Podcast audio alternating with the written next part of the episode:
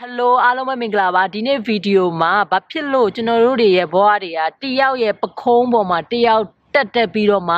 မြင့်မားလာတယ်ဆိုတဲ့အကြောင်းကိုဒီဗီဒီယိုမှာအားလုံးနဲ့မျှဝေချင်ပါတယ်ဟုတ်ပါတယ်ဖြိုးက Harvard University ကမ္ဘာအကောင်းဆုံး Harvard University မှာရောက်နေပါတယ် conference လာတက်တာပါဒီယိုလာရင်းနဲ့ဟိုနေ့ကဖြိုး live လွှင့်တယ် live လွှင့်တဲ့အချိန်ကျတော့တချို့လူတွေကဖြိုးပေါ့နော်အောက်ကနေအရန်တော်တာပဲပြီးရင်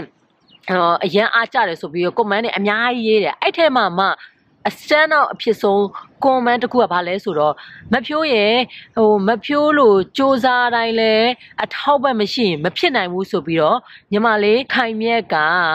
comment ရေးထားရပေါ့နော်ဖြိုးက comment မှာ reply ပြန်လိုက်တဲ့အချိန်မှာ तू ကနောက်ထပ်ဆွေးနွေးထားတဲ့အရန်ကောင်းတဲ့အရာလေးအားလုံးကိုမျှဝေချင်တယ်ပြောထားတာကလူတော်နဲ့လူကောင်းဆိုရင်လူတော်ဖြစ်ဖို့ရှာအရန်ခဲရင်တယ်အဲ့မှန်ပါတယ် လူတော်ဖြစ်ဖို့ရှာအတွက်တဲ့အချက်၄ချက်လိုတယ်တဲ့ကံရယ်ဉာဏ်ရယ်ဝရိယရယ်အထောက်ပံ့ရယ်ဆိုပြီးတော့၄ချက်လိုတယ်100% agree တရားရဂိုင်နှုန်းလက်ခံတယ်ဒါကြောင့်မို့လို့ဥပမာတထေးသမီးတယောက်ကကံကောင်းတယ်မိဘထောက်ပံ့လည်းရှိရယ်ဒါပေမဲ့ဝရိယအားစိုက်ထုတ်မှုမရှိဘူးဆိုရင်ဘလို့မှလူတော်မဖြစ်နိုင်ဘူးတစ်ချိန်တည်းမှာပဲကျောင်းသားတယောက်6ဘာသာဂုံတူးအောင်နဲ့ဒါပေမဲ့ မိဘထောက်ပံ့မရှိဘူးဆိုလဲလူတော်မဖြစ်နိုင်ဘူးအကြောင်းမလို့ကျွန်တော်တို့တွေကလူတော်ဖြစ်ဖို့ရှာအတွက်အချက်လေးချက်သလုံးကအရေးကြီးတယ်ဒီနေ့ဗီဒီယိုမှာအဓိကယူသွားစေခြင်းတဲ့ idea လေးနှစ်ခုอ่ะပေါ့နော်ပထမဆုံးမှာကျွန်တော်တို့ကအခုကံဉဏ်ဝရိယနဲ့အထောက်ပံ့မှာဘယ်ရာကိုကိုက control လုပ်နိုင်လဲကံနဲ့ ဝရိယနဲ့အဲ့နှစ်ခုကိုအခုချက်ချင်းကိုထလို့လို့ရတယ်ကံကောင်းအောင်လို့လည်းစူးစမ်းလို့ရတယ်ကံဆိုတာကိုလုပ်တဲ့အရာပဲဝရိယကိုလည်းတရားရဂိုင်နှုံးအားစိုက်ထုတ်ပြီးတော့ကျွန်တော်တို့တွေကဘဝမှာကိုလိုချင်တာတစ်ခုကိုကြိုးပမ်းလို့ရတယ်ပေါ့နော်ကို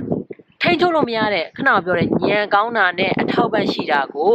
နောက်ထပ်ဘယ်လိုမျိုးလေးတွေးမလဲဆိုတော့ညံကောင်းတာတော့ထားလိုက်ပါတော့ဒီနေရာမှာအထောက်ပံ့လေးကို focus လုပ်ပြီးတော့ပြောချင်တယ်ပေါ့နော်အမှန်မှာပဲ ခဏပြောပြောလို့ကျွန်တော်တို့တွေရဲ့ဘဝကတယောက်ရဲ့ပခုံးပေါ်တယောက်တက်တက်ပြီးတော့မြင့်လာတာဘာလို့ပြောချင်တာလဲအထောက်ပံ့ကောင်းကောင်းရှိမှကျွန်တော်တို့တွေကပူပူပြီးတော့ဘဝမှာတိုးတက်တာကျွန်တော်ဒီနေရာ Harvard University ကိုရောက်နေတယ်ဒါပေမဲ့ကျွန်တော်တော်လို့မဟုတ်ပါဘူးကျွန်တော်ရဲ့စာတော်မဖတ်တတ်တဲ့ကျွန်တော်အဖွာပြီးရင်လေးတန်းမဲအောင်နဲ့ကျွန်တော်အဖေစူးစမ်းအားစိုက်ထုတ်မှုပါသူတို့တော်လို့ ကျွန်တော်ဒီနေရာကိုရောက်နေတာပါကျွန်တော်ရဲ့အဖွားကစားတောင်မတက်ဖဲနဲ့ဘာပတ်ဆက်မှမရှိပဲမန်းလေးမျိုးကိုစူးစမ်းပြီးတော့အရေးစွပြီးတော့တက်လာတယ်ကျွန်တော်အဖေကလေးတန်းမဲအောင်ပြီးတော့သူ့ရဲ့အမိုက်လုပ်ငန်းဒဏ်ဝယ်တဲ့ကြီးဝယ်ဆိုတဲ့လုပ်ငန်းကိုမန်းလေးမျိုးမှာအောင်မြင်အောင်စူးစမ်းခဲ့လို့ကျွန်တော်ဒီနေရာကိုရောက်နေတာပါဒါကြောင့်သူတို့အထောက်ပံ့သူတို့ရဲ့ပခုံးနေတာ အင်အားမတောင်းခဲ့ဘူးဆိုရင်ကျွန်တော်ဒီနေရာကိုရောက်အောင်မဟုတ်အခုဖြိုးကိုကြည့်နေတဲ့အထဲမှာဖြိုးလိုမျိုးအထောက်ပံ့မရှိတဲ့သူတွေအထောက်ပံ့မရတဲ့သူတွေဆိုရင်ဘယ်လိုလုပ်မလဲဟုတ်တယ်စိတ်မကောင်းဒါပေမဲ့ကျွန်တော်တို့တွေကကို့မှာအထောက်ပံ့မရှိလို့စိတ်အားငယ်ပြီးတော့ဘာမှမလုပ်ဖဲနဲ့စိတ်ညစ်နေမဲ့အစာဒီမှာအဓိကပြောချင်တာကကို့မှာအထောက်ပံ့ကောင်းကောင်းမရခဲ့ဘူးဆိုရင်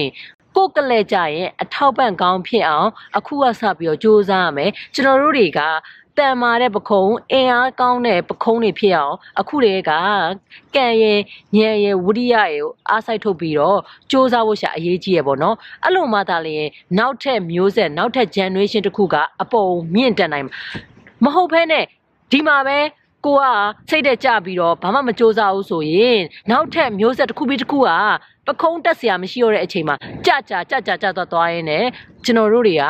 တပြေးပြေးနဲ့သူများနဲ့ရှင်တိုင်းအမြဲတမ်းကိုကနောက်ကျနေပါပါဒါကြောင့်မလို့ အကိုအထောက်ပံ့မရှိခဲ့တဲ့သူတွေအားလုံးကိုဒီနေရာနေပြီးတော့အားပေးချင်တာကလူတိုင်းလူတိုင်းကဘဝမှာစူးစမ်းရပါတယ်ကျွန်တော်တို့အထောက်ပံ့ရတဲ့သူတွေလည်းစူးစမ်းသေးပါကြောင့်ဘဝမှာစူးစမ်းရမယ့်တူတူကိုကလက်ကြရင်သူများကိုအများကြီးထောက်ပံ့နိုင်တဲ့သူပခုံးမြင့်မြင့်ကိုအထောက်ပံ့ပေးနိုင်တဲ့သူဖြစ်အောင်ဖြိုးတို့စူးစမ်းကြရမယ်ဒါမှသာလျှင်အဖိုးတန်တဲ့ဘဝတစ်ခုကိုကျွန်တော်တို့ပိုင်ဆိုင်နိုင်မှာစိတ်သိမ်ငယ်မနေပါနဲ့ပြီးရင်စိတ်တက်ကြမနေပါနဲ့လှုပ်ရှားရှိအောင်လုပ်ပါ don't forget we are standing on the shoulder of each other ကျွန်တော်တို့တွေရဲ့ဘဝကတယောက်ရဲ့ပခုံးပေါ်တယောက်တက်တက်ပြီးတော့မှပို့ပို့ပြီးတော့မြင်မာလာတာဖြစ်ပါတယ် always make sure your shoulder is higher for the next generation ကိုယ့်ရဲ့ပခုံးကနောက် generation အတွက်အမြင့်မြင့်မားမားဖြစ်ဖို့ရှာကြိုးစားပါလို့ပြောရင်းနဲ့ဒီဗီဒီယိုလေးကိုဆုံးသက်ချင်ပါတယ်